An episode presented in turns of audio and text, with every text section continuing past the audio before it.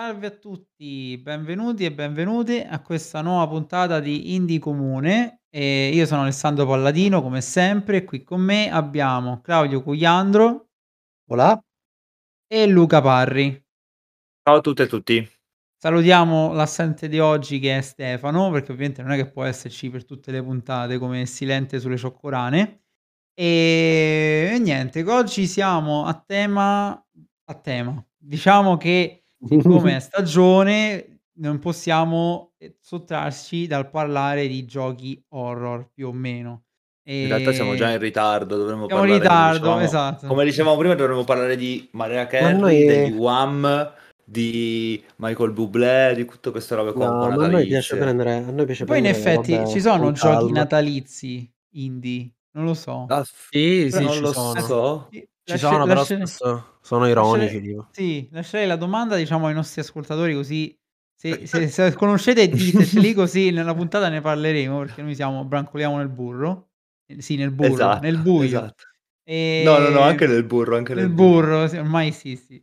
E okay, allora siamo qui per parlare di giochi horror, un un genere che bene o male, ehm, negli ultimi anni sta andando veramente a braccetto con, ehm, i i videogiochi indie, bene o male. Cioè, mhmm, molti degli horror di questa generazione, come anche di quella precedente, sono stati essenzialmente legati a produzioni indipendenti, perché, mhmm, almeno da quello che ho visto, ehm, spesso e volentieri programmi come, ehm, Unity o, ehm, il motore di Gmod sono sono i i principali fautori di piccoli progettini horror dove ci sono grandi stanze, corridoi, luci, ehm, spente, mostri più o meno verosimili e sono abbastanza facili da fare. Quindi quella è stata una wave molto lunga, ehm, su cui poi sono nati effettivi successi di, mhmm, spessore. Ad esempio, poi abbiamo avuto eccellenti risultati come Layers of Fear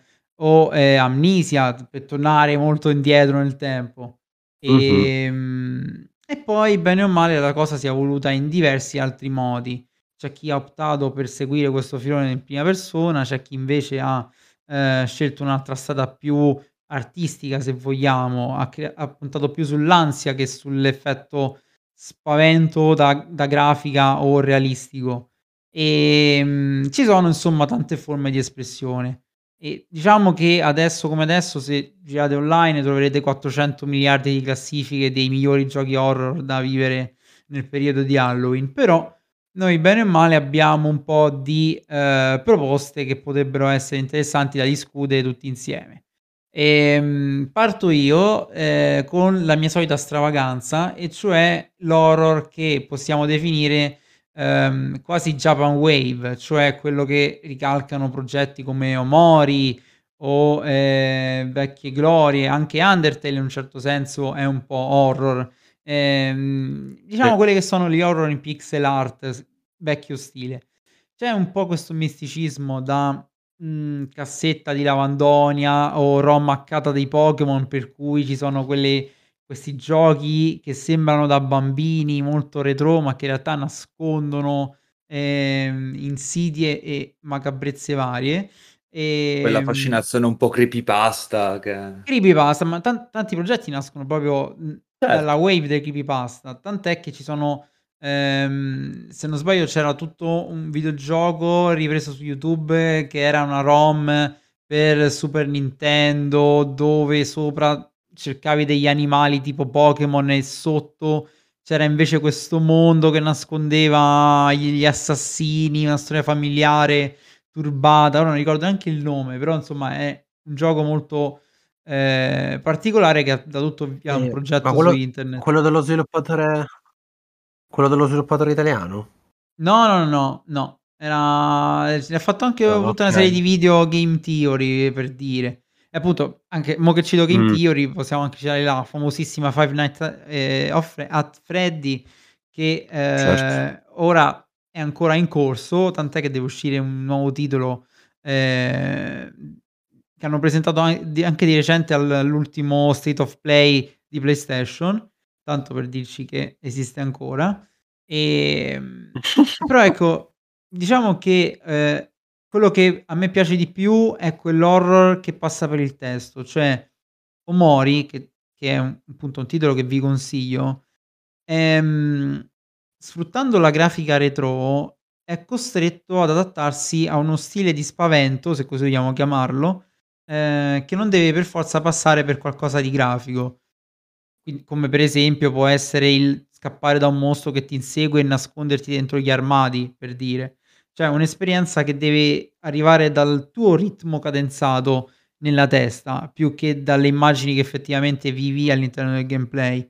Infatti Omori, bene o male, quello che fa è lanciarti degli indizi, farti vedere delle figure e non darti mai delle risposte, piuttosto lascia che sia lo spettatore a domandarsi cosa sta succedendo, spettatore o giocatore, ehm, cosa sta succedendo? E quindi ti permette di creare una tua versione della storia in base a quelle che sono le tue paure peggiori o convinzioni. Ad esempio potresti pensare che, ehm, uno dei dei membri del gruppo di Omori, che appunto è una storia basata su un gruppo di ragazzi in questo ambiente quasi onirico, ehm, che si ritrova a vivere avventure fantastiche ma con un sottotesto, ehm, crudele, se così vogliamo chiamarlo, ehm, che sia uno dei membri di quel gruppo essere magari un cattivo che uccide il resto o ci sia qualcosa di particolarmente, ehm, cruento all'interno dell'economia del gioco. Invece oppure potrebbe essere anche un'altra cosa. Ecco, Omori lascia tutte queste possibilità aperte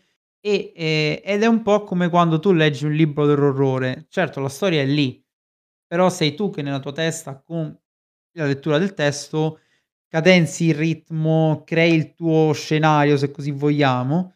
Ehm, per me questa è una cosa che gli horror, almeno nei AAA e penso tipo ad Out Outlast o, ehm, Resident Evil, eccetera, faticano a darti, perché effettivamente si basa più sul rapporto da sei una vittima in un campo di predatori. Invece io cerco sempre un approccio diverso, l'approccio ansiogeno, l'approccio psicologico, se così vogliamo chiamarla. Quindi mi per me già quella wave è molto importante. Infatti poi non so se voi avvertite questa esigenza che io chiamo del jump scare, cioè voi siete più tipi che si spaventano per il colpo del mostro, oppure invece siete persone che cercano l'ansia di vivere anche all'interno di videogiochi horror? Io la seconda, la seconda che hai detto, come direbbe, ehm, Guzzanti L'ansia di quando vivere. quando fa quando fa Quelo, anzi il personaggio non si chiama Quelo, ma il coso si chiama Quelo, quindi la seconda che hai detto. Mhmm, come cioè, e tu hai già un gioco che ti ha fatto vedere questa cosa o per esempio come Sì, succ come succede ad alcuni non sì, riesci? ed è una roba recente che in realtà non è un gioco orrorifico, ma è un gioco che ti pone proprio l'angoscia di dover decidere, ehm, sulle cose che riguardano altre persone e in in particolare sul loro destino e soprattutto sul giocare sull'interpretazione che dai, ehm, alle cose e di conseguenza delle ehm, di come le ne parli alle persone e come di conseguenza loro, ehm, interpretano quello che tu gli dici. Il gioco si chiama Grotto Mh. e, ehm, ha tutta questa atmosfera un po', ehm, di fumetti, ehm, anni '90 e inizio 2000 di Mike Mignola, quindi Hellboy e tutta quella sfera lì, con animali antropomorfi, ehm, e parla di brutalità tribali varie, nel senso che il protagonista del anzi, mhmm, non so se sia un il o un la protagonista, ehm, perché non viene mai neanche mostrato il personaggio che interpreta chi gioca, ehm, è una persona che si occupa di interpretare le stelle, è uno straniero rispetto al resto della tribù che interpreta le stelle per la tribù e, ehm, i componenti della tribù, ehm, vanno da questa persona per chiedere come sarà il loro futuro. È tutto un Mh. gioco di, ehm, creare, ehm, aspettativa reciproca circa queste cose e crea veramente tanta angoscia da quel punto di vista, perché ti sobbarca di una responsabilità che forse non non non ti meriti in questo caso e quindi crea quell'atmosfera un po' dark in quel senso, un po' proprio grim dark fantasy, ehm, proprio, appunto metà anni '90, molto scuro, molto ehm, molto, molto denso di di cose brutte, ecco. Che poi Insomma in effetti in effetti diciamo che anche la definizione di orrore o comunque spavento è un qualcosa che, ehm, adesso possiamo ritenere molc molto largo, perché comunque Certo. prima di passare la parola a Claudio, ehm, diciamo è il già la pesantezza di dover prendere una decisione, a prescindere poi da quello che è il contesto del gioco, comunque se implica alcune cose particolari e ti mette magari, ehm, a te giocatore in un ruolo che ha delle conseguenze, bene o male tu stai vivendo un'esperienza che a livello emotivo, ti dà una certa pressione per cui sei nella stessa situazione di chi magari deve scappare da un mostro, cioè hai una sorta di obbligo quasi, ehm, emotivo per cui ti senti così costretto a, ehm, dover far conto delle tue azioni. In questo caso la scelta. Magari nel caso di un gioco horror normale, dello scegliere di scappare o entrare in quel dannatissimo armadio, per Mh. dire. Certo. Sì, in questo caso è scegliere come interpretare, ehm, anzi come rispondere a una domanda attraverso attraverso le stelle, no, perché ogni ehm, ogni costellazione che devi fisicamente andare a tracciare nella piccola porzione di cielo che vedi dalla tua grotta, ehm, dà una risposta, che però non è mai una risposta precisa, è sempre molto fumosa e va sempre molto interpretata sia da te che la scegli, che dal personaggio singolo che la che la riceve. Perché lo stesso come tipo di lo stesso tipo di presagio può avere 650 interpretazioni diverse a Certo. seconda delle persone, quindi Un po' come l'oroscopo di Paolo Fox. Okay, Claudio, la Esattamente la parola. stessa cosa, esattamente la stessa cosa. Fa molto ridere questa cosa perché oggi ho appena letto l'oroscopo a Luca proprio da Paolo Fox. È vero. Quindi vedi, questa cosa fa vedi? molto ridere. Ma s ma ah a sai pensare. cavolo, Luca sai che forse è questo il motivo per cui oggi all'improvviso m'è venuto in mente l'oroscopo senza motivo Per mi Grotto. mi sono messo a fare l'oroscopo alla gente, alla fine mi hanno chiesto: "Ma com'è che t'è venuto in mente di fare l'oroscopo alla gente?" Ho detto: "Non lo so." Forse perché ho giocato a Grotto 'sta settimana. Sì, comunque si può dire Luca che l tu la paura l'hai avuta perché Grotto fa capire la il potere del linguaggio ed è una delle cose più più drammatiche che Esatto, si possano di cui si possa prendere Più che il coscienza. potere del linguaggio, l'impotenza dell'interpretazione del linguaggio. Eh sì, sì, È sì, quella la questa cosa cosa veramente sì. forte del gioco, perché ti fa rendere conto di come, ehm, appunto una cosa che per te è limpida, ha un'interpretazione, un significato solo, per la persona a cui la proponi ha il significato totalmente opposto e gli rovini la giornata, magari o gliela migliori. E questa è la Eh. cosa spaventosa, ecco, so che non può può non sembrare spaventoso il gioco, l'ho raccontato così, ma andatevelo a guardare, credo che No, più che altro molto in fretta perché.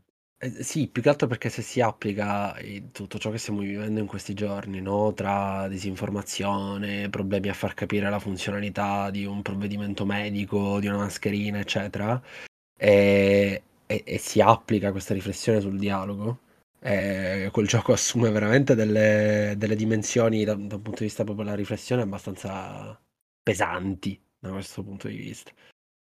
Ehm, mi sentite? Sì, sì, sì. Certo. Okay, Vai. perché ogni ogni tanto siccome qua in Sicilia c'è stata diciamo l'apocalisse negli ultimi Beh, tempi, chiaro. A proposito di cose ogni spaventose. Eh sì, ogni tanto ho la linea che che scompare, quindi se per caso dovessi scomparire state tranquilli, è solo la linea. Non è non è una non è una tecnica per dare un senso di Halloween a questa puntata. Stiamo facendo una puntata di giochi spaventosi, non ricordo com'era la serie di PDV, insomma. Stiamo facendo Giochi di me giochi di mezzanotte, giochi di Giochi di mezzanotte. mezzanotte, esatto. Eh. In Sicilia. No, comunque che che fanno ancora più paura. Ehm, no, comunque per me in realtà la risposta è dalla domanda che hai fatto è entrambe, nel senso che mi fanno sia paura i jumpscare, Mh-mh. ehm, sia però se posso cerco quello che invece ha risposto Luca.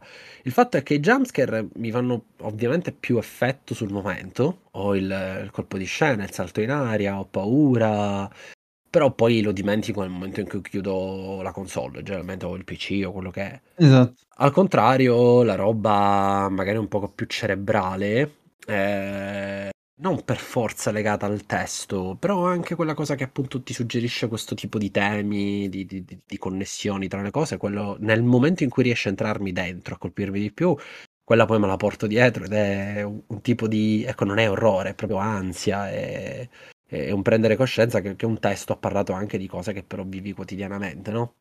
Mh-mh. Ehm, quindi in realtà entrambe come risposte rispetto a quello che cerco, però diciamo che sicuramente è più facile beccare la prima, il jumpscare e tutta quella dinamica là, che non qualcosa di fatto talmente bene che appunto ti porta ad avere quella paura tipica dell'ansia, della preoccupazione, non del semplice saltare in aria. Diciamo che quello che avverto io, soprattutto in jumpscare, è che bene o male seguono sempre qualcosa di classico riconoscibile, cioè un partner molto, ehm, fisico, se così vogliamo, per cui tu giocatore hai il principale compito di scappare e o difenderti da, ehm, la minaccia X attraverso una serie di trovate come appunto nascondersi in posti disparati o utilizzare la luce o, ehm, accucciarsi sotto i letti, insomma c'è tutta una serie di, ehm, situazioni per cui io so già che in aree in cui vedo tutti tutta una serie di stanze di ospedale probabilmente dovrò scappare come un matto da un abominio X.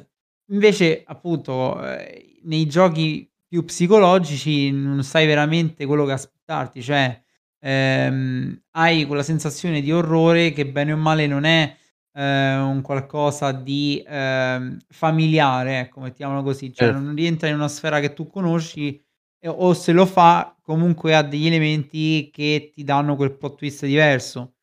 Ehm, faccio un grande esempio, a anche per aprire un'altra parentesi, è cioè, Doki Doki Literature Club, che è proprio quell'orrore lì, cioè parte da una situazione di innocenza totale, ehm, e poi diventa veramente il E anche questo mindfuck si inserisce in quel in quel solco di appunto creepypasta, se vuoi, Mh-mh. ehm, appunto, ehm, orrore legato all'innocenza anime di cui parlavi all'inizio, no, sono Sì, molto sì, sì, sì, coerenti. esatto. Poi lì c'è anche l'aggiunta dell'orrore della quarta parete, cioè, ehm, Certo, giochi che ma fanno come come c'è anche in in Undertale, visto che ne parlavi prima. Esatto, esatto, esatto. Cioè la mhmm, il fatto che il programma a un certo punto da di suo di sua sponte fa delle cose, sinceramente a me fa cagare in mano, per dire, nel senso è tant'è che se non sbaglio, e poi magari voi, mhmm, ricorderete meglio di me, in teoria doveva esistere un vecchio gioco che, ehm, tipo con delle navicelle, che che praticamente tu sparavi a questi asteroidi che venivano dall'alto,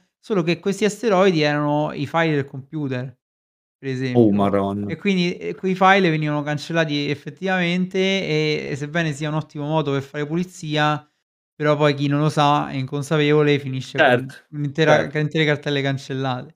Quindi No, quindi Yoko Taro non si è inventato nulla con il farti Esatto, cancellare con con uno shooter i tuoi dati, Esatto, okay. esatto, è copiata. No, non Scusate lo non spoiler, ma era necessario. Non la sapevo non la sapevo questa. No, Eh, ma vecchia. poi questo si basa sempre sul fatto che ognuno di noi poi concepisce l'ansia in un modo specifico. Io non so se ti non so se l'avevi ascoltato, l'ho mandato in un gruppo dove dove ci siete entrambi su Telegram, un audio mentre registravo mia cugina inconsapevolmente, quindi ho violato la sua privacy. Ehm, mentre mentre mi raccontava, io le ho chiesto cosa ero proprio accanto a lei, le ho detto: "Dai, giochiamo qualcosa?" E nel mentre vedevo che c'erano tutta una serie di giochi scaricati sulla sulla PlayStation, e ho visto che c'era Tomb Raider e ho detto: "Ma t'è piaciuto Tomb Raider?" E lei m'ha detto: "Guarda, io l'ho iniziato", ehm, mia cugina ha 15 anni, quindi non è una bambina insomma, ehm, l'ha mhmm, m'ha detto: "L'ho iniziato, l'ho iniziato 4, 5 volte perché mi mi mi piace tantissimo, però, ehm, ogni volta che arrivo alla scena iniziale dove c'è un orso, e Lara deve sostanzialmente superare la fase con l'orso, eccetera, io mi vie mi viene troppa ansia e stacco e non continuo più a giocare, perché ho ansia che l'orso mi mi prenda, mi catturi, eccetera." Che per un giocatore cioè che che ascoltando il il discorso diciamo tradizionale del giocatore medio, ehm, non c'entra nulla con l'orrore, quel tipo di esperienza Mh. lì. Però è un tipo di ansia che arriva ad essere talmente opprimente che ti porta a chiudere il la la console e non giocare più. Quindi anche lì, ehm, cos'è jumpscare, cos'è ansia, sono sempre sfumature particolari. Altro esempio, parlo con Lorena, a volte Lorena Rao, nostra collega, che mi dice che per esempio per lei Control è quasi ingiocabile. Ho dovuto insistere tanto per continuare a farla giocare, perché voleva interrompere Control Beh, l'inquietante è sicuramente una componente. Eh sì, cioè è inquietante, però ecco, penso che quasi nessuno lo definirebbe horror, però poi parli con persone che per esempio sono meno abituate a un certo linguaggio, a certe Certo. esperienze, e per loro anche una cosa di quel tipo Ma lì c'è anche, se ah. vuoi, un po' una componente letteraria, no, dentro, nel senso che ispirandosi a un certo tipo di letteratura che fa propria, ehm, pur non con elementi, di quel tipo di di cose, ma fa proprie le atmosfere horror per raccontare dell'altro, Mh-mh. ehm, che nello specifico sto parlando ovviamente del New Weird, anche se il libro da cui Control prende su mhmm, principale ispirazione, che è Casa di foglie di Danielewski, è un fi è un libro horror. Ehm, però appunto tutta la letteratura New Weird parte proprio dal: prendiamo quel tipo di inquietudine e portiamolo in altro. Nello Mh-mh. specifico, nel caso di Control, tutto quello che riguarda la object ehm, object based fiction, quindi tutto quello che riguarda la la speculazione su oggetti inanimati, no, e Mh-mh. quindi ci sta come come cosa la lezione di Lorena, assolutamente. Eh, appunto, quindi capito, cioè siamo spesso abituati a pensare, come diceva poco fa Alessandro, cioè l'horror del jumpscare del Sì, teorico sì, il passato, mostrone che in realtà che ci aspettiamo tutti, esatto. il corrido il corridoio dell'ospedale psichiatrico, queste robe qua, il serial Eh, killer. anche anche quello è un tipo di horror che anche culturalmente dovremmo iniziare un attimino ad abbandonare, perché questo sempre identificare quelle ambientazioni con l'horror infatti in tal senso Town of Light per me fa un lavoro eccezionale. Ehm, Certo. non Sì. non so se l'avete Sì, sì, giocato, sì, ehm, sì. ehm, Mh-mh. Town of Light che consiglio tra l'altro a chi ci sta ascoltando, che è è ben poco, ehm, halloweeniano come gioco, però rimane comunque un gran bel gioco. Ehm, e quello per esempio per me, in tal senso a livello di ambientazioni, prende un'ambientazione già conosciuta, usata milioni di volte, però la usa in modo intelligente. Ehm, Mh-mh. rispetto a il manicomio quindi sono tutti così e oddio che ridere, che In paura. realtà sul manicomio Sì, anche perché è una stigmatizzazione da superare, cioè basta Esatto. con questa Eh, cosa anche, del anche. In realtà sul manicomio dicevi io al ho una mhmm, cioè quello che che mi piace di quell'ambientazione, almeno in potenza, è il fatto che quella là potrebbe essere invece un'ottima cosa per vivere la paura in un contesto diverso, cioè, mhmm, ogni volta che vai in una missione del manicomio, o comunque in un'area del manicomio, di solito 6 volte su 10 è un manicomio abbandonato in rovina e Mh. quindi ehm, o comunque è Fa il deserto, cioè paio non i c fa il paio col cimitero indiano su cui Esatto. costruiscono le case negli anni '60 in tutti gli horror americani. Chiaro, chiaro. Ma è free real estate proprio. E diciamo che diciamo che quello che che invece vorrei è il vivere il manicomio però in presa diretta, cioè nel senso quando è ancora in funzione tu sei un paziente lì dentro. È E un se lo gioco di qualche tempo fa, e ti con qualche tempo fa ti parlo di tranquillamente 25 anni fa, che si chiama Sanitarium Sì, sì. Se che non io sba sì, ho esatto. ho giocato ho giocato solo la demo, avevo tipo 6 anni Ah, ecco perché e così. non ho non ho mai voluto sentirne parlare, ma in nessun modo di quel gioco, perché mi ha terrorizzato avviarlo. Io ho fatto 2 passi con l'omino, che era un tizio che sembrava un po' non so se vi ricordate Joachim Morgen, il tizio dei Moby Dick Studios quando, ehm, Phantom Pain non era ancora Metal Gear Solid, che aveva tutta quella roba in faccia. Ah, il sì, sì, sì. nome, no, non mi ricordavo il nome, ora mi ricordo il personaggio. Sì. E aveva quell'aspetto lì con appunto la ehm, la tunica da da ospedale e tutte le bende in faccia. Io ho questo flash di questo gioco, di cui veramente ho giocato 5 minuti forse, perché c'era una demo in un in una raccolta di demo della Repubblica, quindi figurati. Madonna! E Sì, e infatti io sono rimasto del traumatizzato da da Sanitarium per tutta la vita, pur avendoci giocato 10 minuti scarsi. del '98, quindi insomma recente. Eh, io avevo 7 anni, quindi figurati.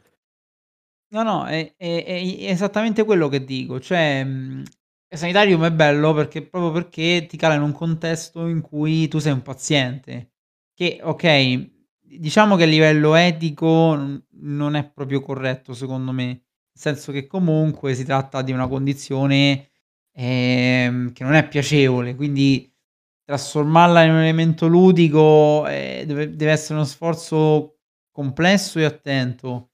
Tant'è che ci sono numerosi giochi che hanno trattato malattie psicologiche, viene viene in mente recente In Sound Mind per esempio, ehm, che per fare questa cosa si affidano a dei team di esperti, ehm, psicologi e via dicendo, ehm, e e e si creano un'équipe che gli permette di creare un qualcosa che sia legato a quel tema a seconda de quello che gli serve. In Sound Mind per esempio, ehm, ogni livello è basato su un particolare stato della mente e ha delle cassette introduttive che spiegano pure, ehm, i sintomi di di alcune cose, quindi c'è insomma un lavoro certoso.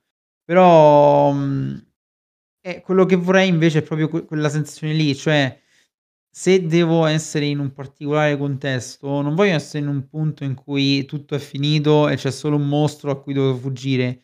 Cioè perché non mi metti invece nel meccanismo per cui vedo i il decadere di quel luogo, per dirla. Come succede per esempio in America, ehm, McG, Alice in Wonderland, no, Mh-mh. ehm, lui ha alcuni livelli che sono ambientati nel manicomio con Alice e quindi già lì, secondo me mette molto spavento come cosa e io cerco quel quell'approccio lì, cioè secondo me quell'approccio lì più efficace di tanti, tanti jump scare che ormai sono citofonatissimi, per Certo. dire.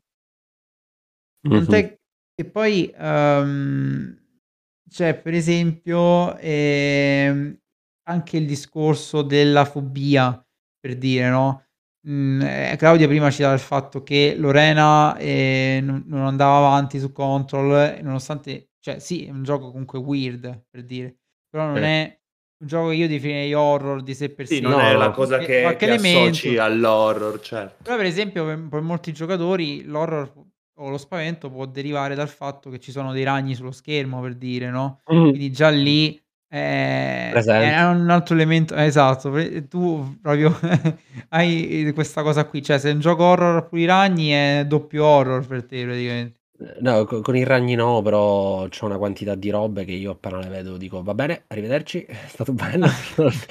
È appena uscito o sta uscendo a giorni un gioco di ID at Xbox, visto che non ho citato ancora Game Pass, che si chiama Eh Kill cer With Fire, che parla di questa squadra di disinfestazione di di ragni che vanno a uccidere i ragni nelle case. Esatto, Sì, no, già di cosa. tutto, proprio insetti, tutto ho vis no, no, ma Ecco, per e me il anche problema non sono gli insetti. Io tipo se ci fosse io per esempio Subnautica è una vita che voglio Ah-ah. giocarlo, perché è scritto da una persona che rispetto tantissimo, perché lo scrittore di tante robe bellissime tipo Soma, ma appena io vedo mezza pinna, io spacco tutte cose e corro all'impazzata senza guardarmi indietro, lasciando dietro familiari, parenti, amici, non mi interessa nulla. Quindi non non non posso giocare a Subnautica. C'ho provato, non posso, mi batte proprio il petto. Per Beh, appena esat appena i penso non so se l'avete mai avviato, però praticamente loro usano anche la musica per Sì, sì, quello che sì. sta per succedere. Io appena sento quella sorta di da tipico de dello squalo, As io io basta, non gioco mai più a niente, E poi tra l'altro ecco anche l'imprinting sonoro di certe cose, no? Chiaro, sì. Eh sì, E esatto, ormai esa se devi mettere comunque un mostro marino, devi mettere per forza le tube che fanno "baa baa", per forza, perché Sì, sennò che non forse non crei quella Sì, però da un lato può essere vista come una cosa banale, per esempio, cioè lo No, è, no, no, senza fun per me forse funziona tantissimo. Eh, per però è talmente potente quel quel quel Ma perché suono John che Williams è sì, stato lo un devi genio che ha usare. creato una roba che ha creato Eh sì. proprio cioè l'imprinting sonoro totale in tal sen Ass assolutamente sì, assolutamente sì.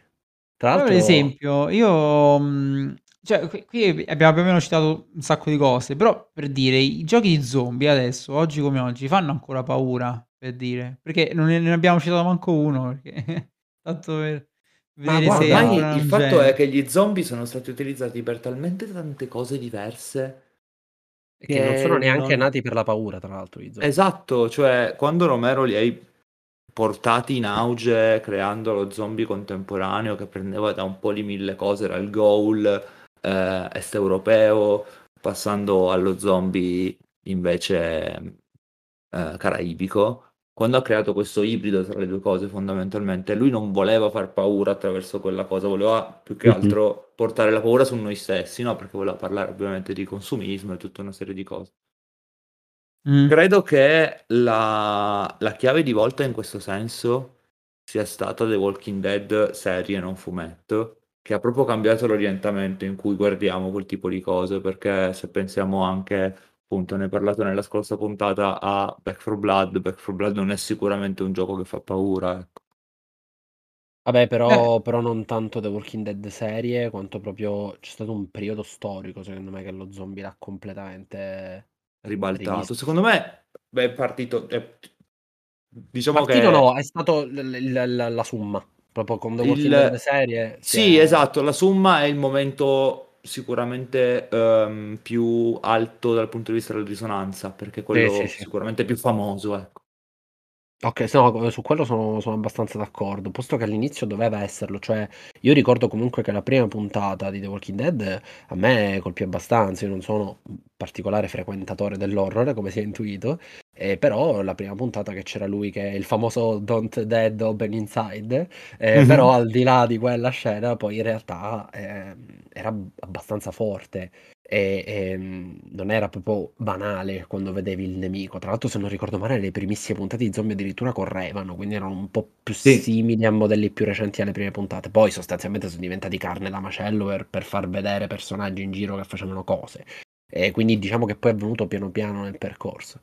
Però, insomma, diciamo che ehm, secondo me spesso ehm, i zombie adesso sono diventati carne da macello in realtà. Cioè, mhmm, nel momento in cui utilizzi zombie e il giocatore ha una componente di azione contro di loro, ehm, non ne percepisci non ne percepisci più la paura, cioè almeno a mio avviso, perché diventano un qualcosa di così visto e rivisto, tipo i nemici alieni, che tanto può essere qualsiasi cosa sullo schermo, a te non ti fa nessun effetto, a meno che non sia la prima volta. Basti pensare poi a come vengono usati adesso, cioè Call of Duty Zombie per dire. Quindi secondo me ormai è difficile proprio utilizzarli anche a livello creativo come l'elemento che può spaventare i giocatori e quindi si cercano sempre Mhm. soluzioni un po' più diverse, tant'è che, mhmm, si opta spesso per la malattia che dà un effetto particolare,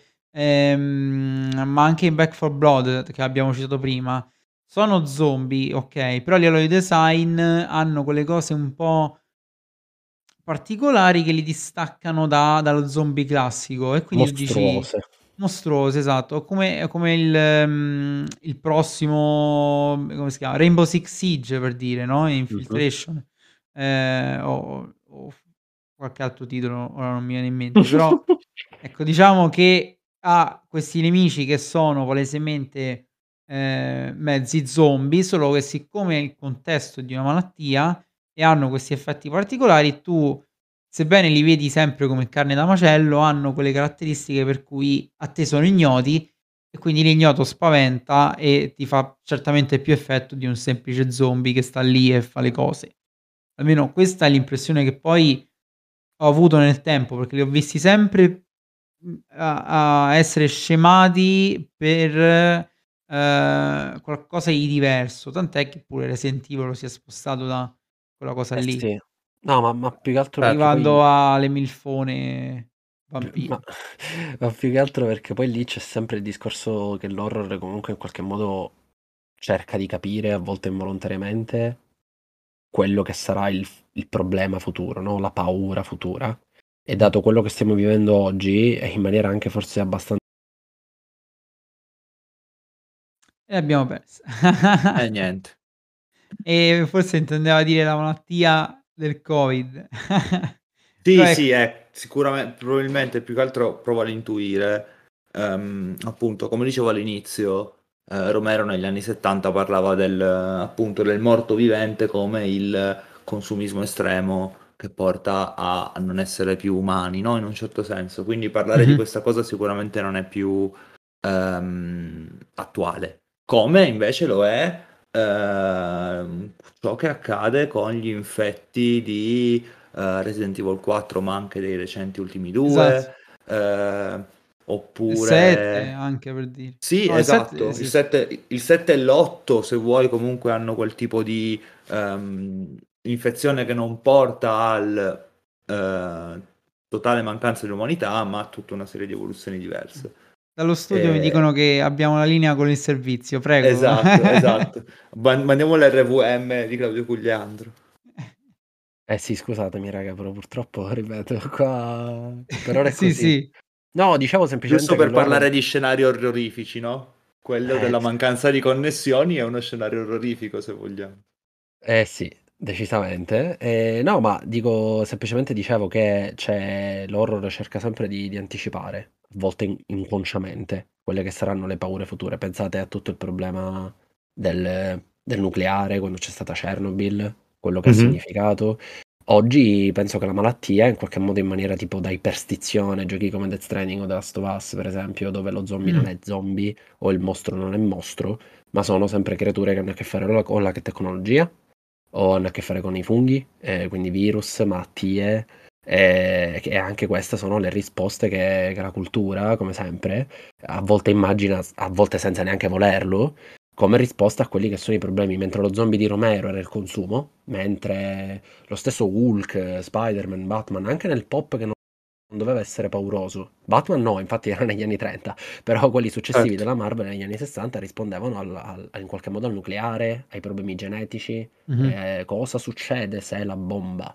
E adesso No, infatti se secondo me la mhmm, è è anche un processo che poi porta, ehm, alla creazione di, ehm, paure che non si riflettono in prodotti prettamente di paura. Pau Claudio citava, ehm, Death Stranding, a me per esempio rigiocandolo adesso la versione Director's Eh beh, mette un mi ha un'angoscia esatto, cioè mi ha inquietato ancora di più rispetto a Certo, quando l'ho giocato la certo. prima volta perché, ehm, non solo ho la paura delle creature, ehm, chirali che che vanno ne nelle diciamo nelle praterie del gioco, però, ehm, c'è anche l'inquietudine nel fatto che comunque, ehm, durante il Covid effettivamente abbiamo vissuto la situazione di una società che, ehm, è stata lì dentro dei bunker, così vogliamo, che so erano casa nostra, Certo. quindi c'è quel quella paura esistenziale che poi si riverbera, ehm, ehm, in vari progetti, e tant'è che poi alla fine l'horror, bene o male, cerca di,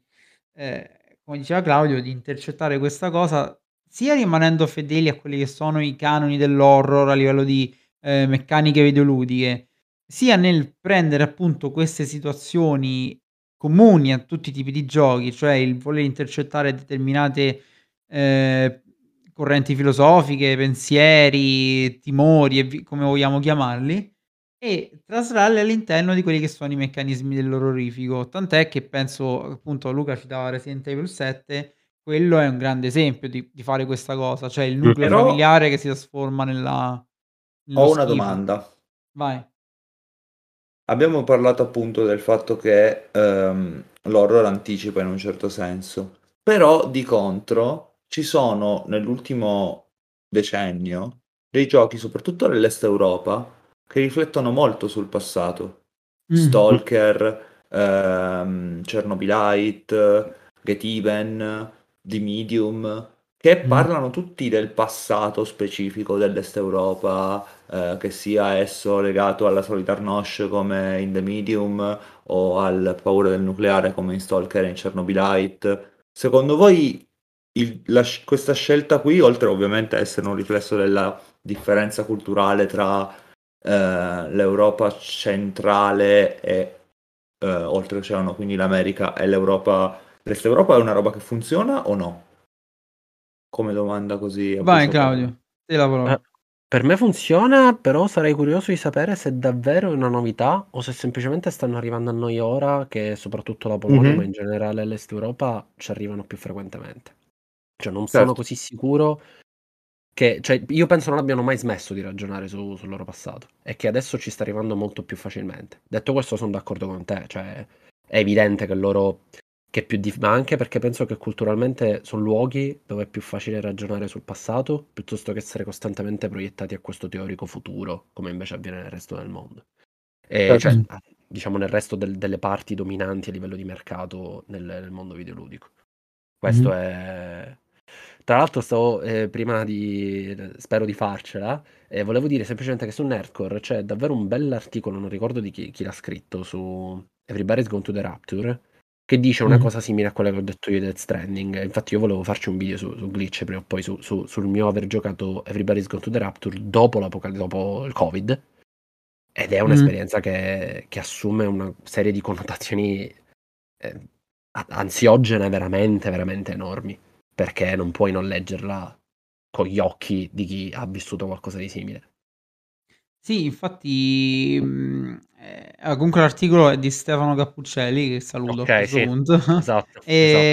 Ehm, sì, esatto, cioè secondo me la ehm, la parte della ragione per cui l'Est Europa continua a insistere su questi temi è che quella paura non in realtà non è mai finita, cioè sono cose che loro vivono costantemente ancora, ehm, e e fa parte anche di uno scenario e immaginario, se così vogliamo dirlo, ehm, che noi occidentali, o ma anche di tanti altri paesi, vivono quasi come ammirazione o comunque come un punto in cui sai che l'orrore riverbera nell'aria. Cioè, per dire, Mh-mh. quando io vedo le foto di Chernobyl, ehm, anche di oggi, il fatto di vedere le macerie o comunque le case ridotte così, ehm, mi dà sempre una sensazione di angoscia che, ehm, non smette mai, anche per perfino ricordando il livello di Call of Duty 4 ormai famosissimo, ehm, che è comunque un ricordo "gioioso" tra virgolette, che è una missione d'azione,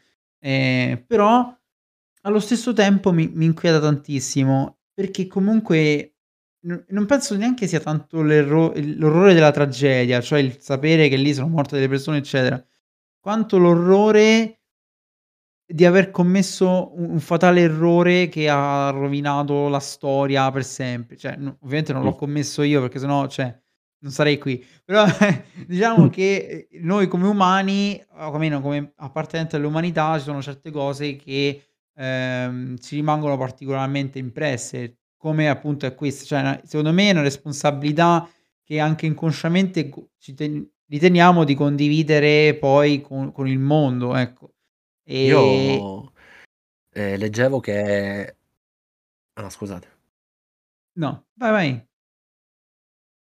Okay.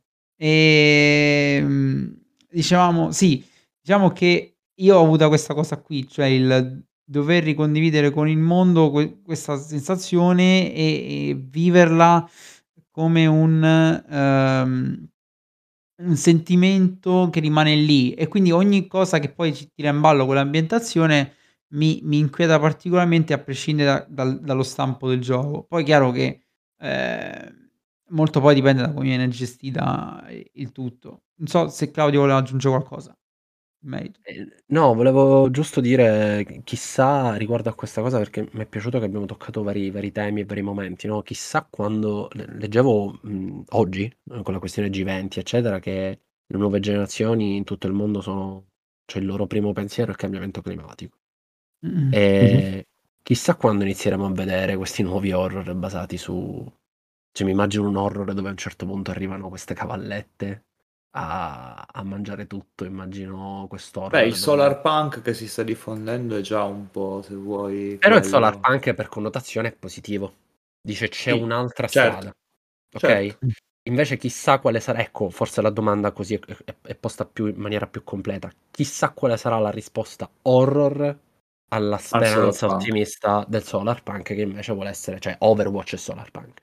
Overwatch Certo. ti dice: "Guarda che bello il futuro dove sì, i robot combattono con gli uomini, però guarda le città che sono belle, guarda che che futuro solare che ci aspetta." Chissà l'horror come risponderà. Mh-mh. Va bene, io direi che possiamo passare invece ai consigli del della serata, perché comunque ormai diciamo abbiamo dato un sacco di alternative, quindi togliamoci dalla paura e già pensiamo al Natale con la lista di acquisti.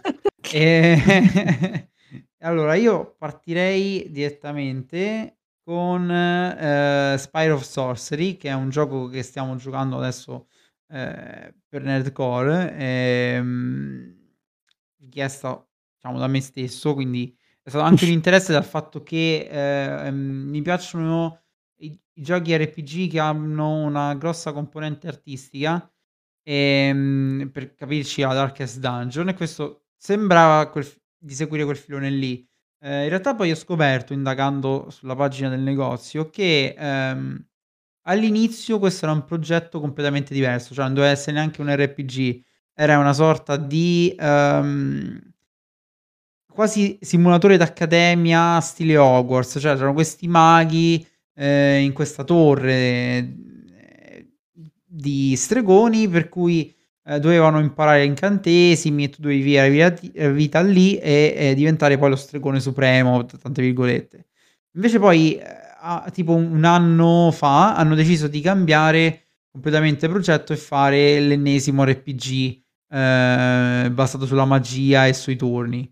Ehm, l'impostazione è simile a quella dei vecchi Dragon Quest, cioè hai i nemici davanti sullo schermo, il tuo party sotto con varie cose da effettuare. Diciamo, ehm, che, ehm, la, mhmm, difficoltà principale del gioco è quella di riuscire effettivamente a imparare tu come giocatore i funzionamenti dei vari incantesimi.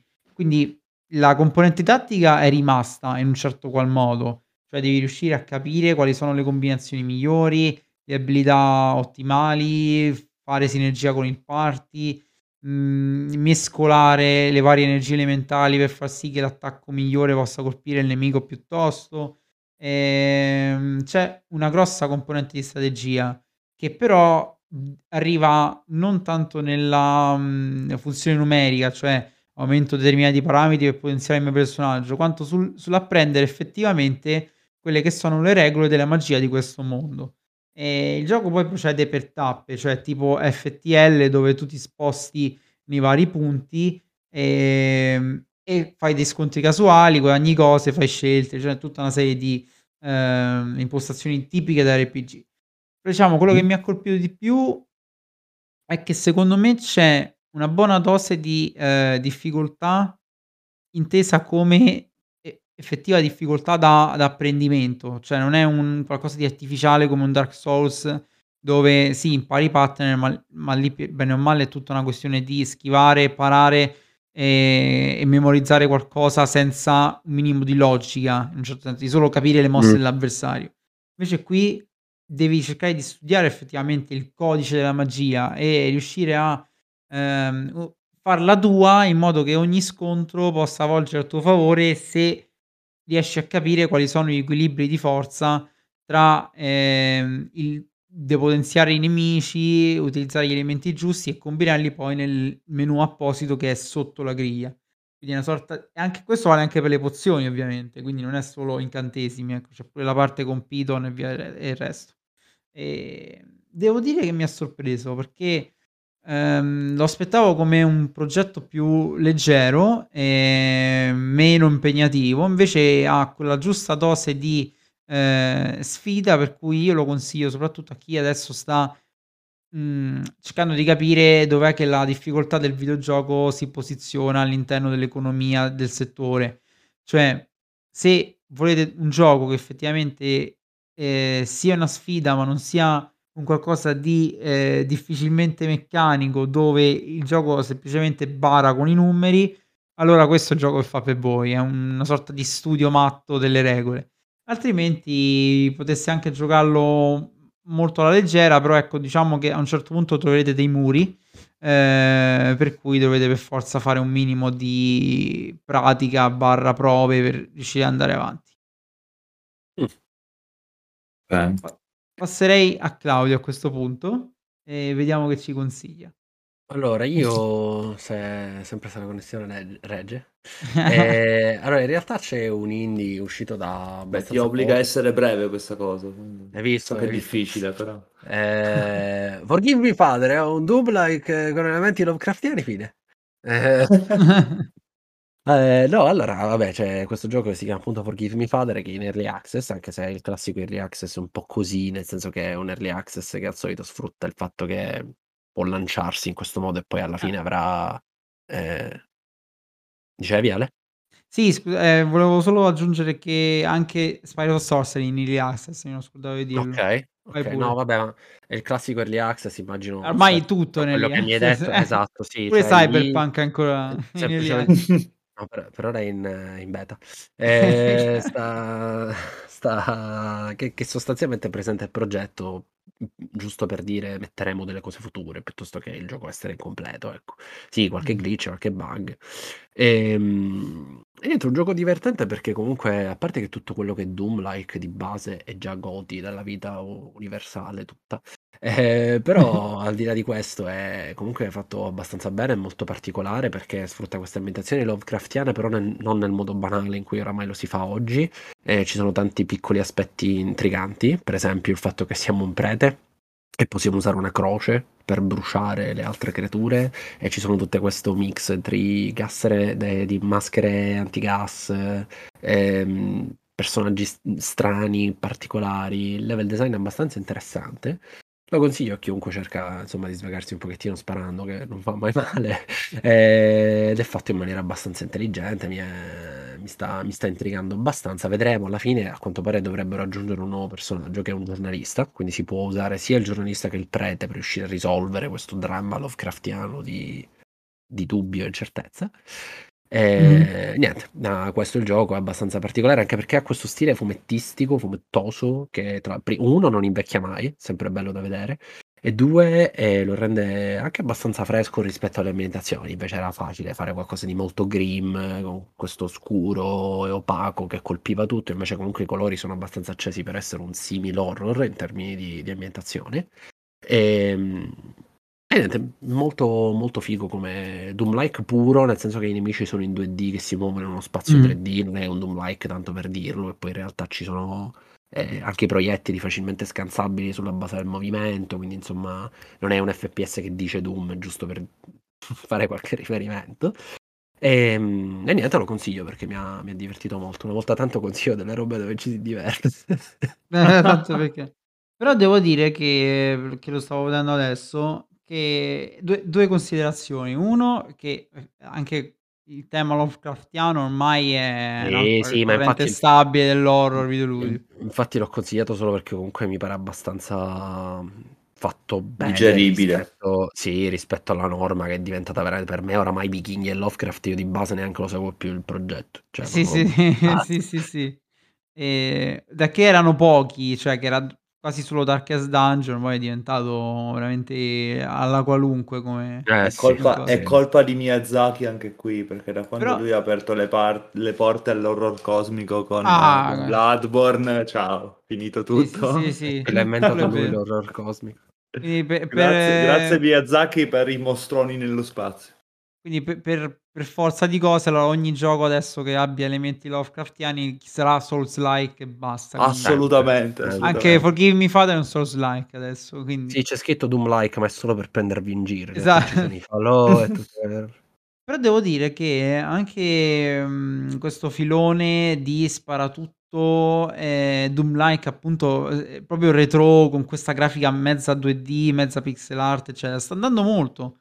Eh sì. Ehm, sì, sì. Tant'è che poi, se non sbaglio, c'era anche un altro gioco simile, eh, di cui mi sfugge il modo, un nome che è andato tantissimo di moda, e, mm. ed era, era, proprio basato su questo qui che cacciava demoni ed era, se non sbaglio, comunque un membro clericale. E, okay, ed era senza, sempre questa particolare... Ma non è, non è quello eh, di quella piccola casa romana che si chiama col protagonista. Io mi ricordo solo il protagonista no, quello, che si chiama Ray essere... Bibbia. Quello è Textorcist. Esatto, è... Textorcist. No, no, però, però cioè, su questo ha ragione essendo per esempio quest'anno è uscito un gioco che personalmente è uno dei miei goti, che si chiama Hrot, con la H, ed è un Mh. Doom-like, ehm, single player, che poi in realtà no, non è un Doom-like, è un FPS, come influenza sicuramente forse c'è più Half-Life in tal senso, però è molto più FPS piuttosto che esplorativo. Ed è questo gioco che è un FPS sostanzialmente ambientato in una sorta di Cecoslovacchia, Unione Sovietica, le ambientazioni sono quelle là, tu cammini proprio a volte con una falce e un martello, e c'è questo disastro, non meglio specificato nel 1986, sempre per tornare al discorso che eh, Chernobyl non scompare mai in termini di, de, de, di chi crea quel tipo di giochi. Ed è un gioco veramente non solo pauroso, quindi torniamo in tema, eh, però è anche un FPS figo, veramente ben fatto, unisce queste ambientazioni medievali con strutture metalliche moderne, veramente molto molto figo. E fa parte di tutto sto filone di FPS che non, magari non hanno più la visibilità che avevano un tempo, ma che su PC soprattutto vanno a fusione. Mh. Bene, Okay. allora io passerei quindi a Luca e vediamo che ci consiglia. Io, tornando sulla questione degli animali antropomorfi, quindi riprendendo me, ma riprendendo anche personalmente quello che diceva Alessandro, vi consiglio, e soprattutto riprendendo la mia solita eh, crociata nell'essere povero e quindi consigliando un gioco che è su Game Pass, eh, vi consiglio Backbone. Backbone che è un gioco di ruolo investigativo uh, con animali antropomorfi, il protagonista è un tasso, un detective, ex detective Tasso che viene richiamato dal suo ex compagno Volpe per poter fare un'indagine eh, appunto eh, nella città in cui si svolge il gioco. La cosa veramente bella del gioco è che pone l'accento sull'interpretazione, perché è un gioco di ruolo dove il ehm, focus ruolistico è interpreta il personaggio, dagli una tua sfumatura, dagli una tua voce, fallo parlare come se fossi tu. E poi ovviamente c'è tutta la parte di deduzione e di investigazione che è preponderante e importantissima, che rende tutto più funzionante. Ha questa atmosfera un po' noir anni 30, ricorda molto da vicino e non fa neanche un mistero perché mi ricordo che all'epoca del progetto su Kickstarter c'era proprio scritto ci ispiriamo a Black Sad in modo molto mm. esplicito. Eh, perché guardandolo, insomma. eh, il gioco ha una pixel art bellissima che ha questa roba che lo vedi da lontano e sembra un gioco con una grafica fumettosa ma definita poi quando ci sono i dialoghi ha questi zoom sui personaggi e viene fuori tutta questa pixel art super brillante, però un po' sfocata, un po', un po contrastata, strana, molto bella, molto d'impatto. Sembra che dietro ogni pixel ci sia un piccolo LED che, che illumina ogni singolo pixel, è molto strano come effetto. Um, però il gioco è veramente bello, una bellissima storia uh, che funziona, che Giocatevi il prologo e poi capirete perché dico così, perché in- inti- intriga subito, parte subito in quarta con delle robe un po' strane di ah ma allora cosa sta succedendo? Stiamo davvero investigando per la parte giusta oppure no? Tutti questi dubbi morali molto interessanti. Anche perché vedo che ehm, il, il filone degli animali antropomorfi sta andando forte anche qui, cioè è uscito certo. per esempio... Ehm, Vabbè, partendo da Night in the Woods che ovviamente esatto, poi c'è c'è veramente un sacco di cose, e devo dire che poi funziona molto bene quando devono trattare delle storie che comunque sono crude. Non so perché, mhmm, funzioni così bene, forse il contrasto tra l'aspetto quasi parodistico, se così vogliamo, con una roba super seria come può essere, mhmm, una una storia di un poliziesco, che se non sbaglio era Chicken Police ad esempio, no, per Eh, dire. questo ti stavo dicendo, citiamo il Chiaro. Chicken Police. Cioè, e e sono cose che comunque funzionano e bene o male, mhmm, credo che anche l'horror calchi su questa cosa, cioè il sfruttare alcune volte, come come fa magari Del Toro o, ehm, chiunque utilizzi i bambini all'interno del cinema, cioè sfruttano l'innocenza o comunque qualcosa completamente non horror per per potenziare quell'effetto di: okay, cioè Adesso tu hai visto qualcosa di carino, però ricordati che c'è la tensione grossa qui e quindi devi forse attivi un po' più l'attenzione e per me riesci a ottenere un coinvolgimento che magari una storia con tutti umani non avrebbe, per dire. Eh, s soprattutto nel nel nel videogioco ti aiuta anche perché non è facile avere reazioni umane da parte dei personaggi che rappresenti. Cioè a livello di interpretazione proprio visiva, no, modelli, Mh-mh. e quindi ricorri all'animale antropomorfo perché comunque ti permette di esprimere anche pensiamo a Spiritfarer, che è anche questo di quest'anno, no, cioè con questi con queste reazioni molto estreme a volte, ma proprio perché sia il cartunesco che l'antropomorfo ti permettono di di usarle, quindi sì, cioè son d'accordo con Alessandro, forse sia nell'horror che che in altro sono utili proprio per questo motivo. Mh-mh. Sì, credo che più o meno, anche anche nei consigli abbiamo notato che ci sono alcuni partner che partner sì, partner, pattern, maledizione, che tengono a ripetersi, ehm, e e credo che bene ora come ora sia anche difficile riuscire a creare qualcosa di unico completamente. Quando succede, eh, eh, sono quei casi che dicono che esplodono completamente, diventano l'amnesia del momento, eh. Disco Ecco. Come? anche lì anche lì c'è c'è un po' di di horror, Sicuramente di inquietante e di e di diciamo di unpleasant, no, Ma L'horror un po' di esistenziale. come Eh, come se ti basta. sentissi No, io esse non cioè come commento. se tu fossi seduto su uno spillo, no, quella è la sensazione di No, è Sì, come sì, se sì. fossi seduto su una mantide e non dico nient'altro. Non dico nient'altro. Con questa nota possiamo anche chiudere la puntata, un po' Esatto. travagliata, ma l'abbiamo portata Sperando, sperando che chi ci ascolta non, non si, sedda- non si segga mai su una mantide a questo E, punto. e promettiamo che non faremo l'urlo a fine puntata per fare i ribellini, dato che è una puntata di... E non ci ho pensato, però mo quasi quasi lo faccio. Esatto, di mettere, di mettere Sarà- degli effetti. Sarà incredibilmente Ah, inaspettato. quanto è meta questa puntata. Tanto. Ah, dovevamo dire David Lynch comunque, perché poi Stefano si incazza. Quindi Sì, David esatto. Lynch. Vedi- Anzi, David Lynch che gioca la Switch. Ecco, perfetto. Oh, se- è come se fosse qui con noi adesso. Golf. Esatto. esatto. Ra- racing. Va bene. Va bene, salutiamo Stefano ovviamente e tutti i nostri ascoltatori. Ci sentiamo alla prossima con la puntata sui regali di Natale. Ciao a tutti. Ciao a tutti. Alla prossima. Ciao.